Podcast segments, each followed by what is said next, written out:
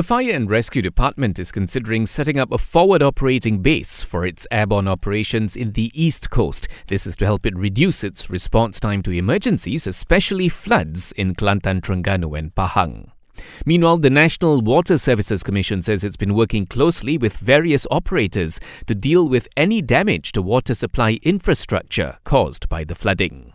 This as all remaining evacuees in Kelantan and Pahang were allowed to return home after floodwaters there subsided. Now, CUEPACS is calling on the government to consider a temporary special allowance for civil servants. This is to help government staff cope with the rising cost of living while they wait for their official salary revision next year. The Communications Minister says Selangor will be the first to host the nationwide Madani tour at state level, with the dates to be announced soon. This following the decision to take the program nationwide after the success of the large scale Madani government anniversary events in KL last month. The Kedah government has approved January 25th as an occasional state holiday in conjunction with Thaipusam.